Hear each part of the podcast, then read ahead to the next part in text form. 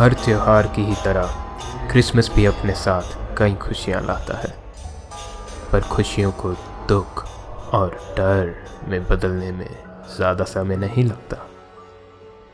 डर डायरी के पन्ने से आपकी क्रिसमस की लाइटों से सजे घर में थोड़ा सा डर फैलाने के लिए दो दिल दहला देने वाली सच्ची कहानियाँ। अगर आपके पास भी कोई डरावनी या भूत प्रेतों की कहानी है तो डिस्क्रिप्शन में दिए लिंक के द्वारा हमें भेजें। और अगर हर हफ़्ते आपको नई डरावनी कहानियाँ सुननी है तो हमारे चैनल को सब्सक्राइब ज़रूर करें। आइए, आज की पहली सच्ची कहानी शुरू करें, जिसका नाम है मेंटल हॉस्पिटल में क्रिसमस की रात। ये कहानी 2015 के क्रिसमस से एक दिन पहले की है। मैंने अभी हाल ही में ही एक मेंटल हॉस्पिटल में साइकाइट्रिक नर्स की नौकरी शुरू की थी। शुरुआत में मुझे रात की शिफ्ट का काम सौंपा गया था। मेरी नौकरी में हमें त्योहारों के दिन भी काम करना पड़ जाता था और इस बार मेरी शिफ्ट क्रिसमस से एक रात पहले की लगी थी।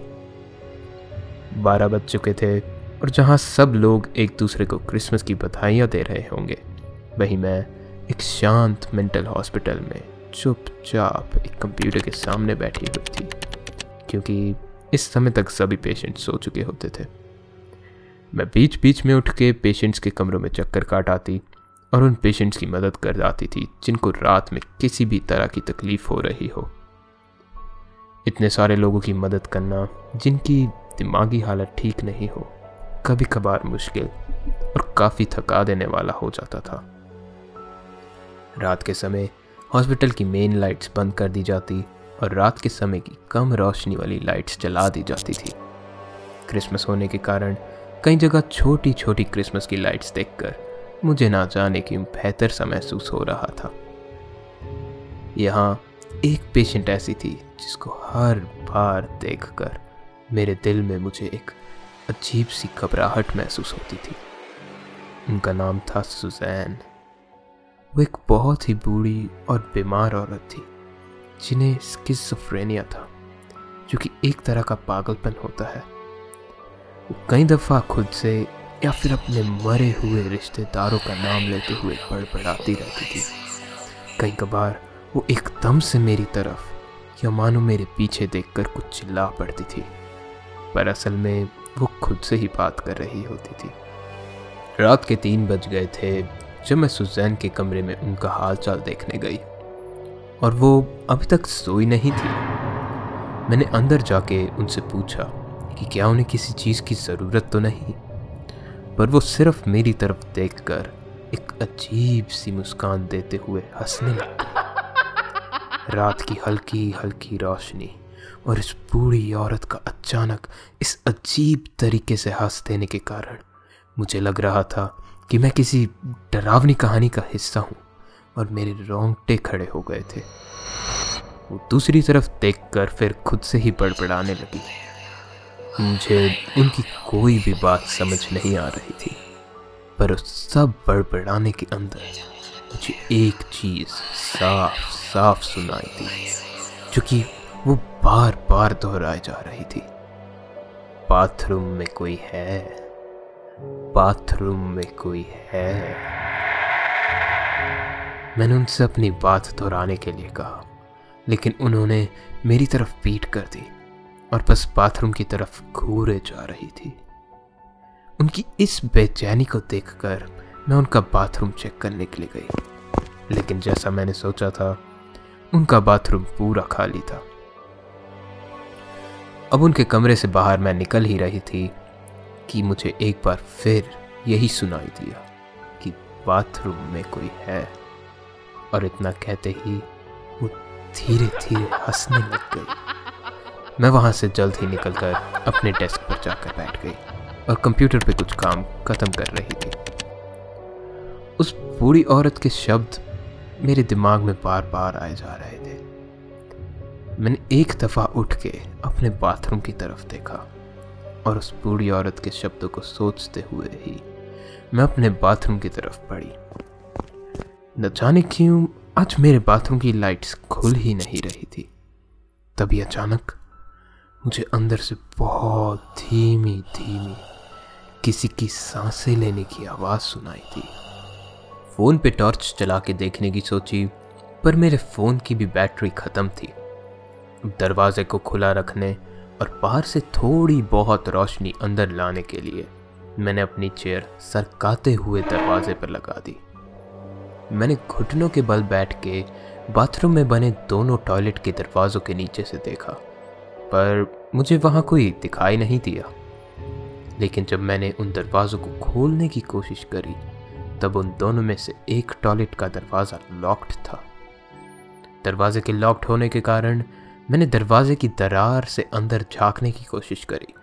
तो मुझे बहुत धुंधला सा, लेकिन पीछे कोई दिखाई सा दे रहा था। मैंने दोबारा घुटनों के बल बैठ के दरवाजे के नीचे से देखा तो वहाँ कोई भी नहीं दिखाई दिया। मुझे ही कोई गलती लगी होगी। ये सोच के मैंने दरवाजे की दरार से एक आखिरी बार झाँक के अंदर देखा। कि तभी किसी और का चेहरा मेरी आँखों के सामने मुझे दिखाई दिया।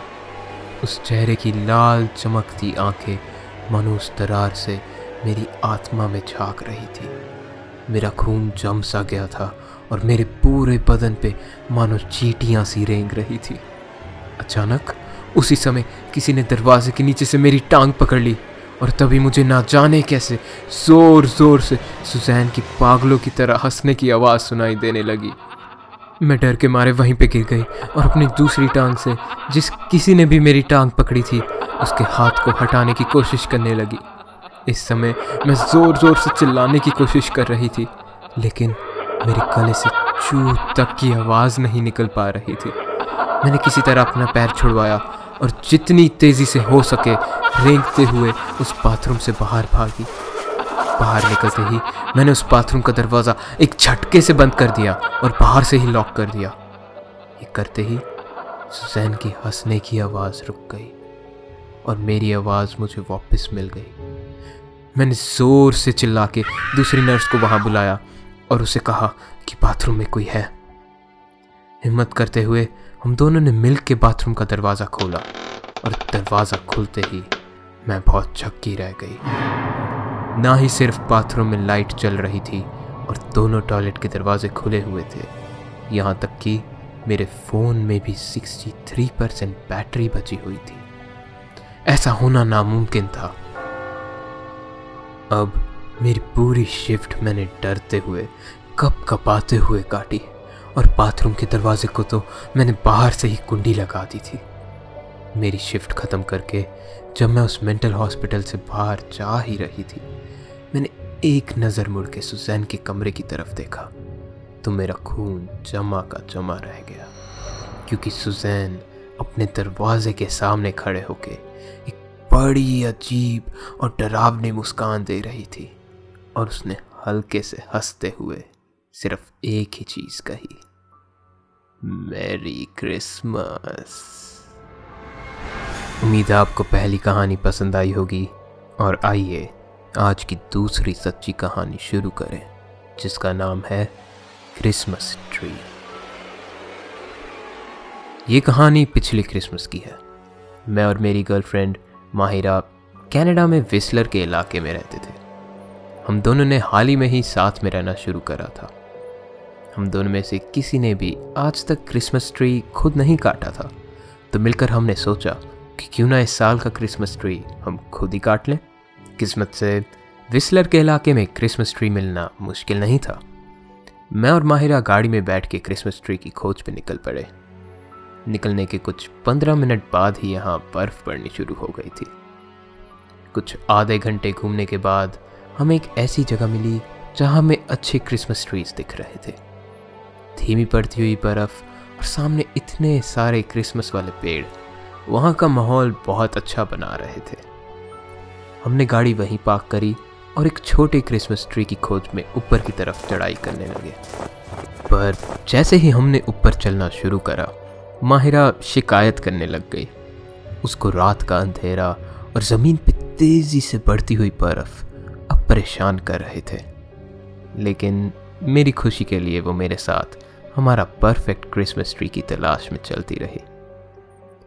ज़्यादातर सभी पेड़ बहुत लंबे और चौड़े थे, लेकिन कुछ आधे घंटे बाद हमारी मेहनत रंग लाई और हमें वैसा ही क्रिसमस ट्री मिला जैसा हमें चाहिए था।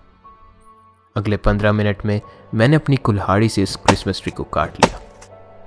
अब मैंने माहिरा को पेड़ का एक कोना उठाने के लिए बोला ताकि हम दोनों मिलकर उस पेड़ को अपनी गाड़ी तक ले जा पाए।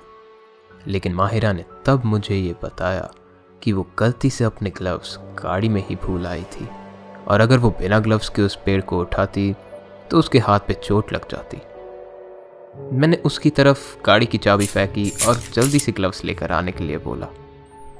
अब मैं उस सुनसान जंगल के बीच में अकेला खड़ा हुआ था। कुछ देर माहिरा का इंतज़ार करने के बाद मैं वहीं कटे हुए पेड़ के तने के ऊपर जाके बैठ गया। दिसंबर के महीने में अंधेरा जल्दी छा जाता था। और उसी अंधेरे के कारण मुझे ज़्यादा दूर का कुछ दिखाई नहीं दे रहा था।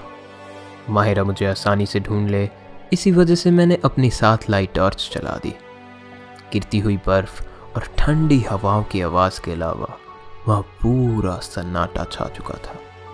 अकेले बैठे बैठे और मुझे थोड़ी घबराहट महसूस होनी शुरू हो गई थी कि तभी अचानक मुझे किसी की चिल्लाने की आवाज़ सुनाई दी। मैंने चिल्लाते हुए माहिरा को आवाज़ लगा दी।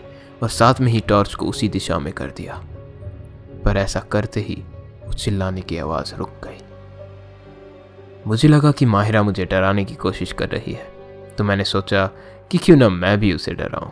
तो मैंने अपनी टॉर्च वहीं पेड़ के ऊपर रख दी और खुद एक पेड़ के पीछे जाके छुप गया और माहिरा का इंतज़ार करने लगा। कुछ दो तीन मिनट बाद उस टॉर्च की तरफ़ बहुत तेज़ी से कोई दौड़ते हुए आया, पर जो मुझे दिखाई दिया वो माहिरा नहीं, लंबा सा कोट पहने हुए एक आदमी था। वो कोट पूरा खून से लथपथ था और साथ ही में उस आदमी का आधा चेहरा जला हुआ था। उस आदमी ने टॉर्च उठाकर ज़मीन पर पटक दी और अपने पैरों के नीचे से उसे कुचल दिया। ये देखकर मेरे रोंगटे खड़े हो गए थे और मेरे चारों तरफ़ बर्फ़ होने के बावजूद मेरे पसीने छूट रहे थे। अब मैंने एक लंबी सांस ली और तेज़ी से नीचे गाड़ी की तरफ़ भागने लग गया। ज़मीन पर पड़ी बर्फ़ मेरे हर कदम के साथ शोर मचा रही थी। यह आवाज़ उस आदमी को भी ज़रूर सुनाई दी होगी, पर मैं बिना कुछ सोचे समझे बस भागता रहा। तभी अचानक मुझे माहिरा की चीख सुनाई दी। वो ज़ोर ज़ोर से मेरा नाम चिल्ला रही थी और मैं उसकी आवाज़ में डर महसूस कर पा रहा था। मैं जैसे ही उस पहाड़ी के नीचे पहुँचा, मुझे गाड़ी का हॉर्न सुनाई देने लगा। मैं फटाफट गाड़ी की ड्राइवर सीट पर जा बैठा।